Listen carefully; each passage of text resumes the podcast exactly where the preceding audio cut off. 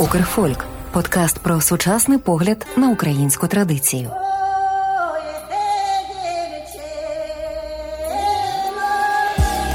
Усім привіт! Я Захар Давиденко, і це мій подкаст Укрфольк. Тут ми будемо говорити простими і зрозумілими словами про український фольклор, без шароварщини, стереотипів та містифікацій. Підписуйтесь на подкаст Укрфольк і відчуйте вайб української традиційної культури.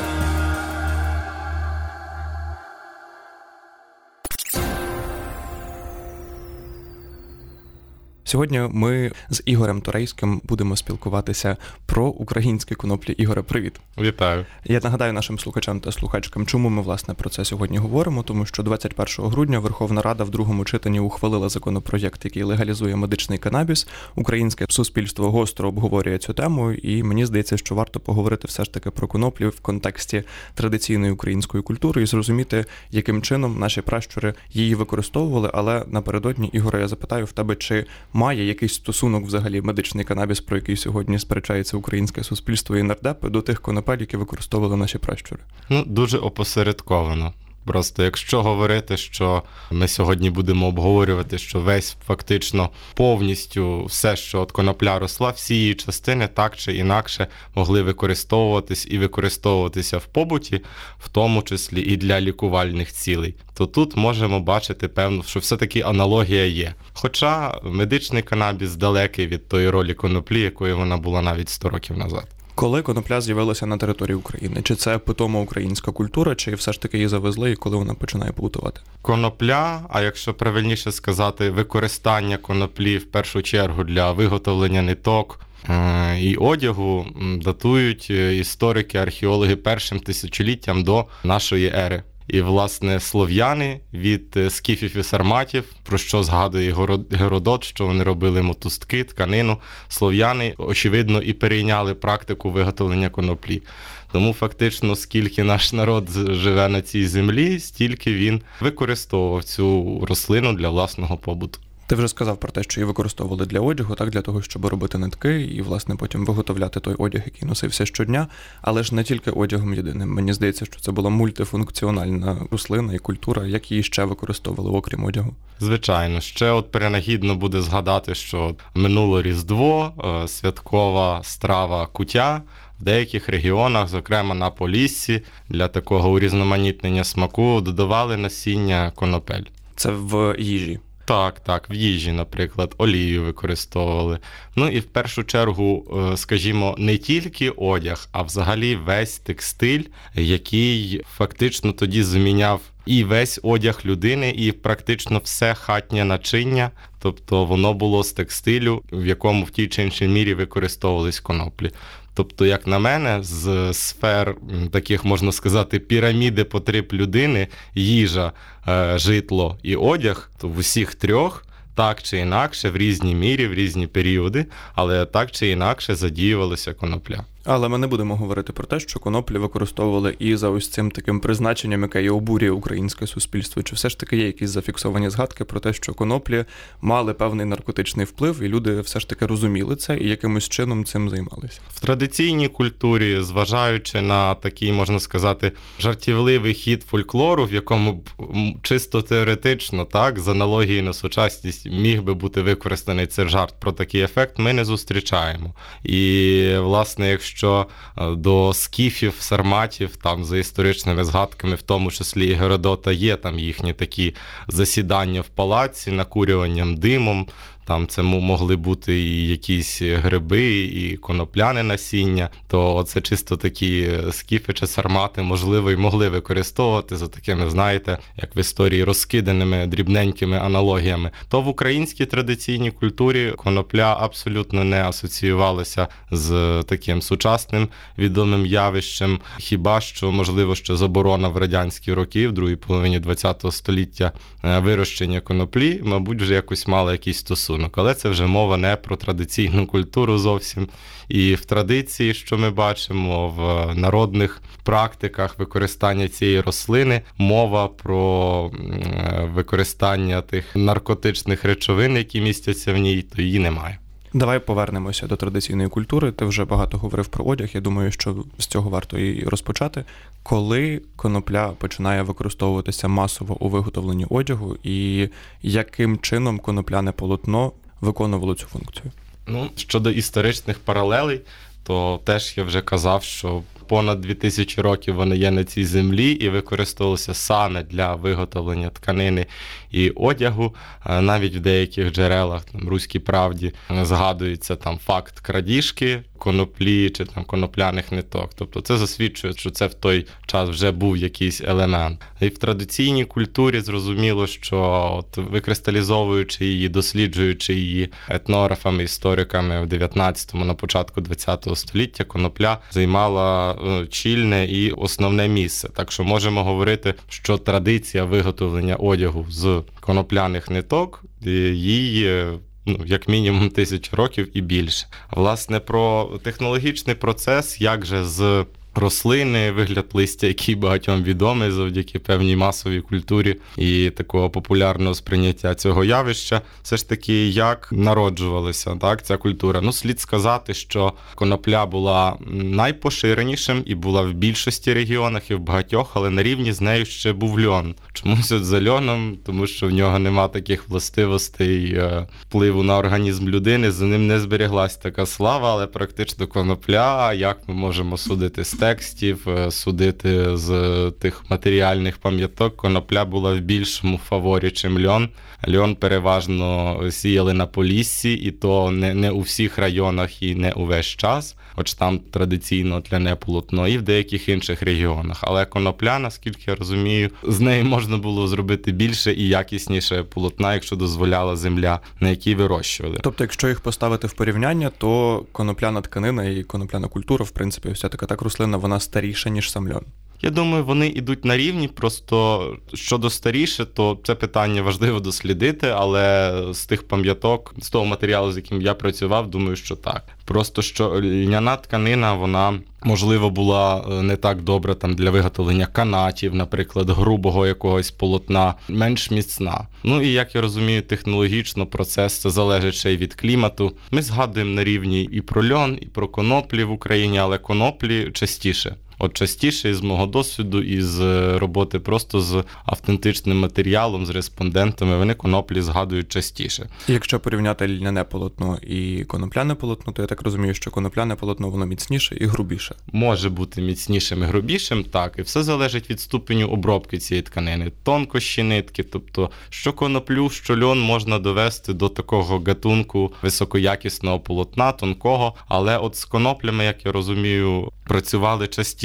Власне, про процес того, як да, як ця рослина, як вона стає одягом, то так, треба от навести ці такі, можна сказати, технічні, технічні моменти виготовлення цього полотна. Тобто, передусім сіяли коноплі за 12 тижнів. Вони сходили, поділяють е, коноплі на е, жіночу частину матірку і чоловічу плоскінь. Плоскінь е, дозрівав значно раніше наприкінці літа, а матірка вже осінню. І, власне, з цього їх розділяли. Потім ми вимачували два тижні. Після вимочування сушили, терли е, різні предмети, пом'якшували, відділяли стебло від волокна.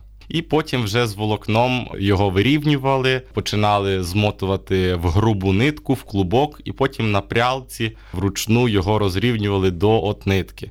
Можна сказати, що конопля от в цьому плані дуже цікаво репрезентує, наскільки в українській е, традиційній культурі люди, господарство, родина могла в повному циклі забезпечити себе базовими потребами і навіть одягом. І тут найбільш цікаве і найбільше як чіпляє особисто мене такі моменти, що, попри такий цей певний складний технологічний процес, так, по суті, з рослини зробити одяг, це фактично займає там ну, менше року. Та й навіть не з рослини з насіння, що найстрашніше, знаєш, бо якби тобі вже давали готову, наприклад, рослину, а її ще треба було посадити, дочекатися цього врожаю, і потім якось з ним правильно оперувати і не зіпсувати його. Ну так, так, ще власне починаючи з насіння. І попри те, що е, цей технологічний процес є досить складним, тому що по його ходу ми його можемо поділити там плюс-мінус на 10 операцій, які кожна має певні свої закономірності і особливості, і кожна має бути якісна. От як ви тільки що сказали, що так, вже те, що насіння зійшло і виросло стебло, з якого можна добути волокно, це вже досить е, трудомісткий процес. А вже з стебла добути волокно і нитку ще й необхідної якості теж важливий процес, і слід сказати, що це так само, як і той шикарний прекрасний одяг, робили дуже часто неграмотні селяни, рівень життя яких багато в чому був ну не незадовільний або міг бути незадовільний.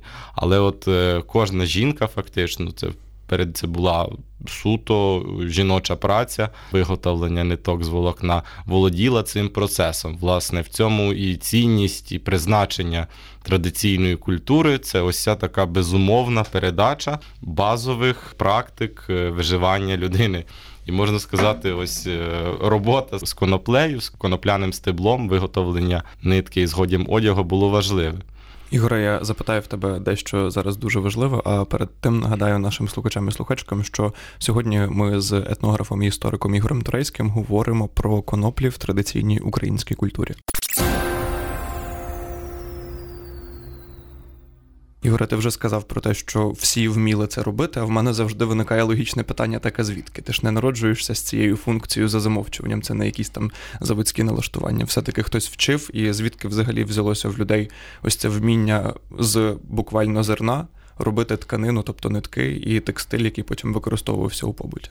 Ну, от, власне, це фішка цієї аграрної, соціально зумовленої культури, коли з дитинства в тебе ще вибудовують ось цю модель, яка була в твоїх батьків, а їх батькам передали їх, і так, от, умовно кажучи, до безкінечності. Тобто так цьому вчилися з дитинства, допомагаючи батькам.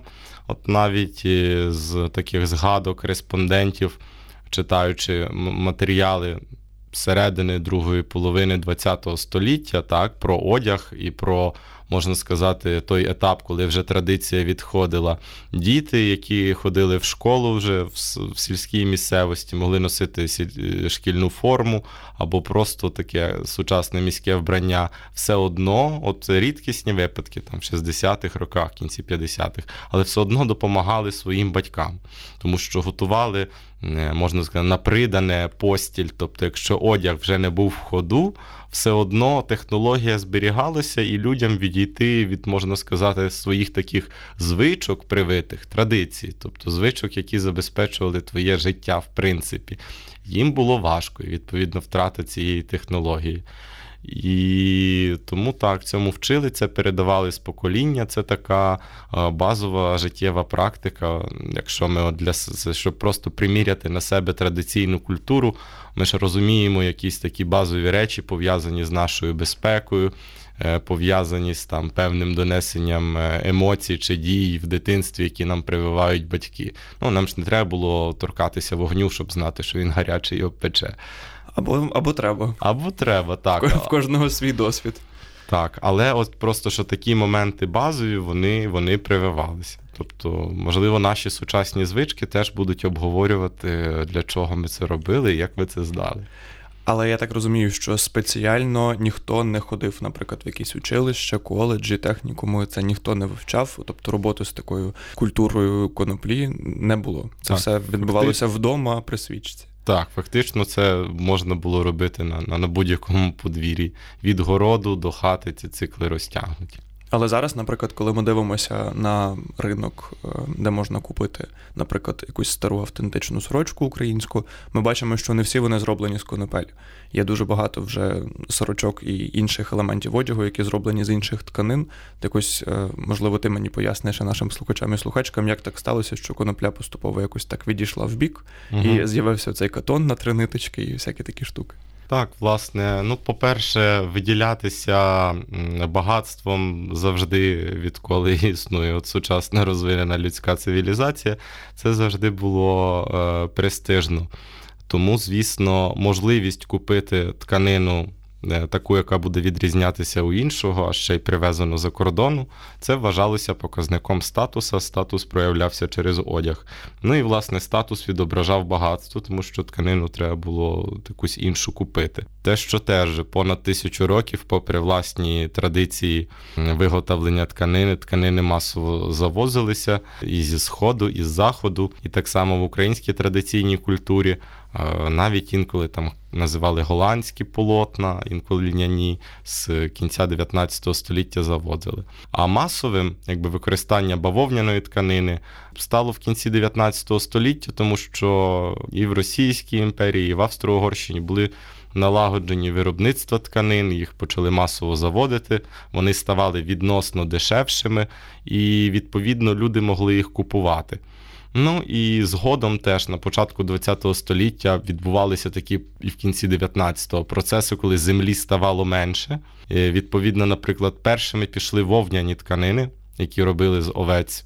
І теж от так до слова ми мало знаємо про коноплю, а ми мало знаємо, що, наприклад, в 19 столітті вівці була найпоширеніша худоба в усій Україні, не тільки там на заході, в горах, але на Полтавщині так само.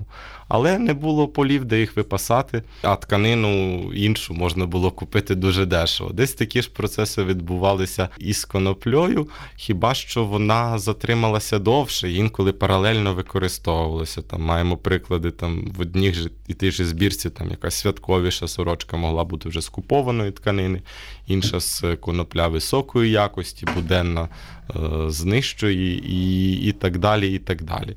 І вже в першій половині ХХ століття це поступово відходило. Купляли ці тканини, тобто так само змінювався і підхід до праці. Е, не в усіх селян в умовах колгоспу була можливість там на якомусь клаптику обробляти коноплі. І це досить е, так, тому, тому і відійшло, і вийшло. І чи пов'язано ще це також із тим, що це було важко? Ну, об'єктивно це важко, тому що для того, щоб отримати тканину, тобі треба пройти весь цикл її від зернинки до нитки, і потім ще з нитки зробити тканину, а потім ще з тканини зробити одяг. Тобто це досить клопітка праця, і, напевно, можливо, не стільки ціна, тобто дешевість там і доступність цієї тканини спрацювали, як і полегшення собі життя, тому що люди розуміли, що вже можна купити готовий шматок полотна і не витрачати шматок життя так. в обмін на шматок полотна. Звичайно, але це був поступовий процес цього розуміння. Я думаю, ми це можемо зрозуміти і по тим прикладам, якщо хтось має знайомих чи родичів, які, для яких в селі там збір картоплі. Яка максимально доступна в магазині, це все одно святий обов'язок, і все одно це займає дуже багато часу. І питання ціни не стоїть. Стоїть питання свого. Тому, звісно, так протягом фактично з кінця 19-го до середини 20-го століття це остаточно утверджувався перехід до вже купованих матеріалів. Ігоре, який одяг робили з коноплі? Я так розумію, що не тільки сорочки. Що ще робили? Передусім, крім сорочок, тут слід говорити про локальні традиції різних регіонів. От, наприклад, е, на Львівщині популярним був і верхній одяг з конопляного полотна, досить цупкого, можна сказати, не простого, а такого саржевого переплетіння, таким грубе і з таким орнаментом. Е, з них робили полотнянки. Це такий е, літній або демісезонний верхній одяг з цупкого полотна, такого крою, можна сказати, як пальто там трошки нижче коліна і з довгими рукавами. Тобто це отакий цікавий елемент, який на Львівщині був поширений. Також, звісно, з е, ляної тканини робили спідниці. Тут можемо говорити про Закарпаття. На Поліссі взагалі повний цикл вбрання, крім верхнього одягу зимового свит, теж робився з конопляних або льняних ниток. Ну, от Про конопляні на Поліссі і Волині так зустрічаємо і спідниці, і фартухи.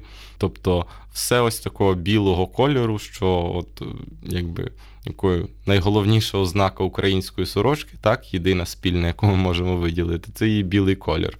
власне, або такий світлий, світло-сірий, е, кремовий і так далі.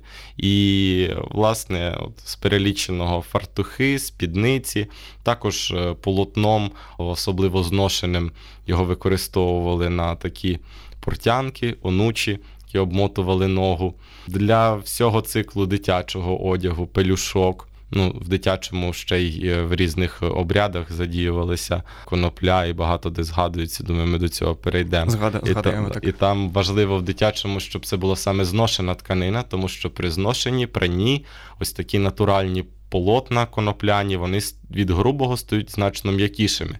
Для того, взагалі, щоб виготовити полотно високого готунку, було мало просто спрясти тоненьку ниточку. Ще й важливо було в воді за допомогою попелу, лугу, в гарячій воді прати, щоб сіре ставало білим, і з кожним пранням.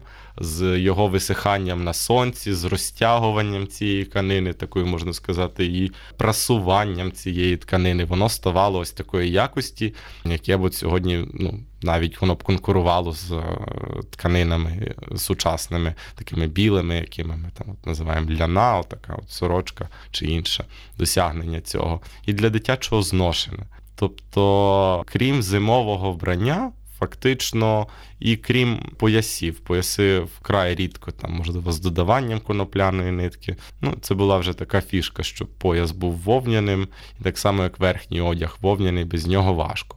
Тому, а так, фактично, ось такий святковий стрій весь міг складатися з конопляної тканини, або принаймні от таку частину задовольняти. Головні убори також. Ось цей давній попередник е, хустки, намітка. Також він виготовлявся з конопляних ниток. Я знаю, що ти часто їздиш в експедиції і спілкуєшся з респондентами і респондентками, які можуть розказати багато цікавого. Так ось, можливо, вони розповідали, або, можливо, ти випитував, наскільки комфортно було носити одяг з коноплі. Тому що сьогодні, коли ми звикли носити бавовняний одяг, так ми розуміємо, не точніше, навіть не розуміємо, не уявляємо, наскільки це відчувати, ось, наприклад, конопляне полотно на своєму тілі, наскільки воно відрізняється за відчуттями, можливо, розповідали, наскільки воно практичне у використанні і довговічне, наприклад. Слід сказати, що якщо б е, говорити про одяг, то, по-перше, гатунок полотна, тобто та кількість трудогодин, яка була приділена для його виготовлення і те його призначення, вона е, відрізняла ступінь. Тобто конопляні полотна тому числі для використання одягу, вони могли бути дуже різними, і це залежало що від локальної традиції, що від е, того, наскільки людина хоче вкласти свій час. І якщо говорити про саме момент натільного одягу, то це ще як для нас, для сучасних людей в традиційній культурі, ну, мабуть, було щось таке найкраще і найкомфортніше. Тому що, говорячи там, наприклад, про взуття, яке взимку саморобне було дуже неякісне, яке інколи було далеко не у кожного, то тут ми зрозуміємо дискомфорт, або там колюча вовна, яка може натирати шию, або якщо, в принципі, ну. Це не дуже коректно порівнювати нас сучасних і їх. Нам би було некомфортно в тих умовах господарювання, харчування. То от одяг до тіла, все-таки він був міг бути ідеально комфортним і м'яким.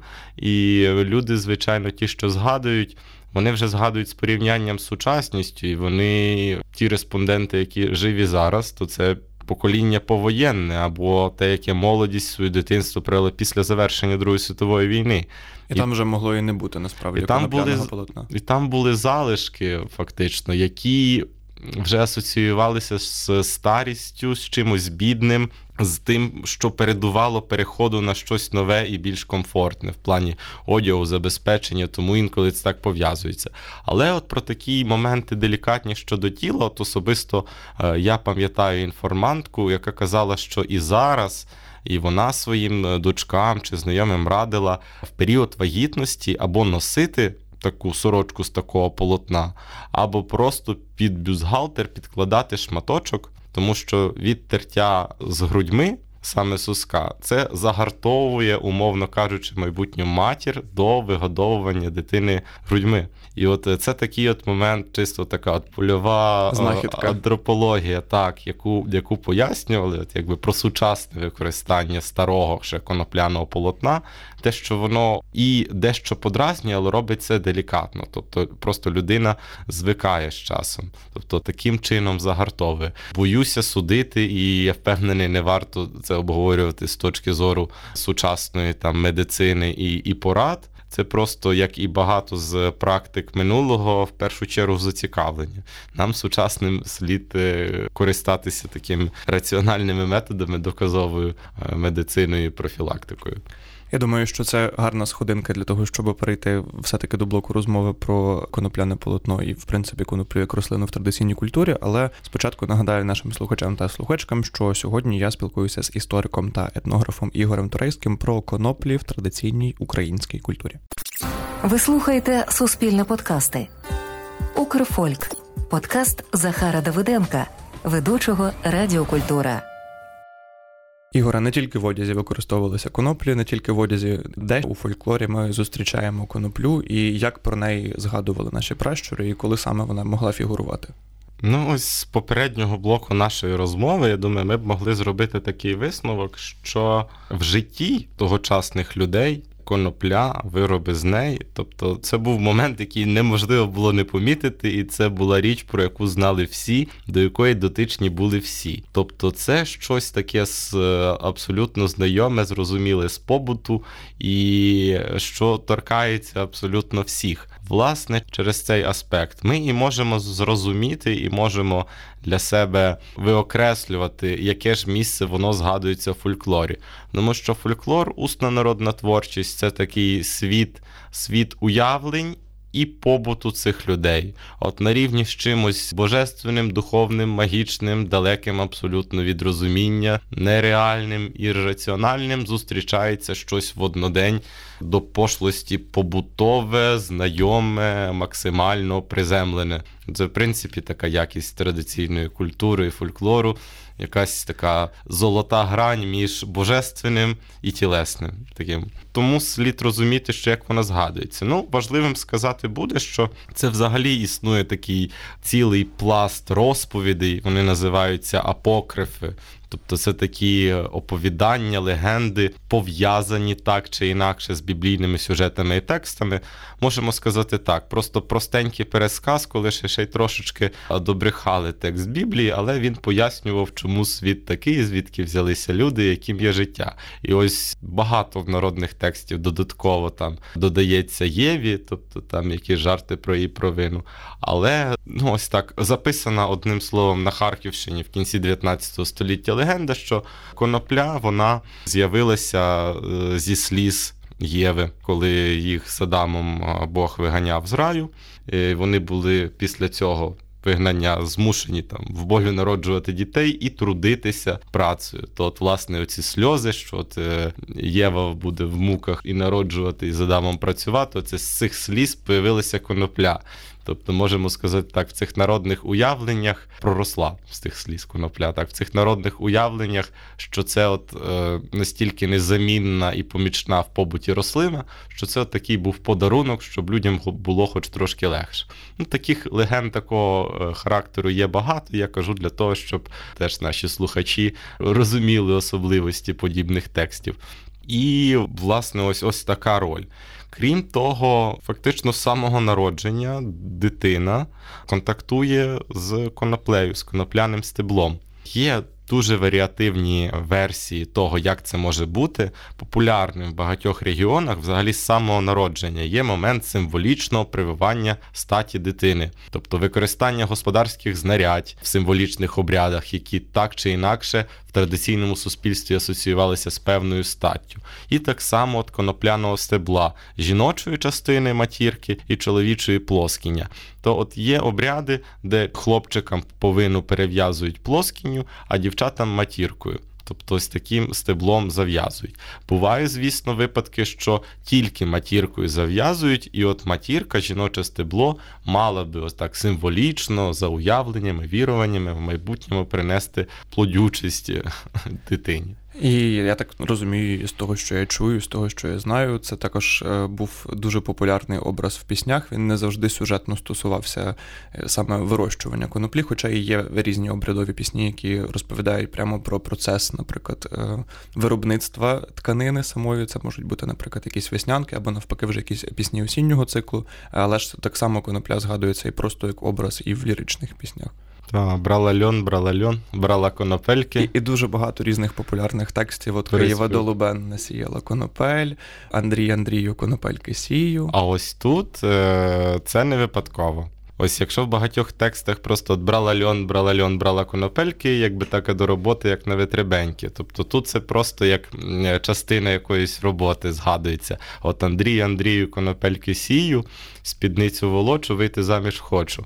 Це важливо з тим, що от як від дітей, от жінці, оця матірка, частина коноплі, мала символічно прививати майбутню плодючість, так і конопля те, що от вона родить як така, і те, що там є ось ця жіноча частина, як вона вважалася, називалася, теж пов'яз... це був символ плодородства те, що як вона ну, буйно сходить, скільки з нею можна зробити, то ось тут Андрію, тобто це ж період ворожіння для дівчат, тобто ще є така як аналогія в різних регіонах. Алексею Канапелькісею на Поліссі, я знаю, така бувала. А, ну, Тут аналогія з того, що і в весільних обрядах могла матірка ця використовуватися, і що це позначала плодючість. І під час першої купелі дитини.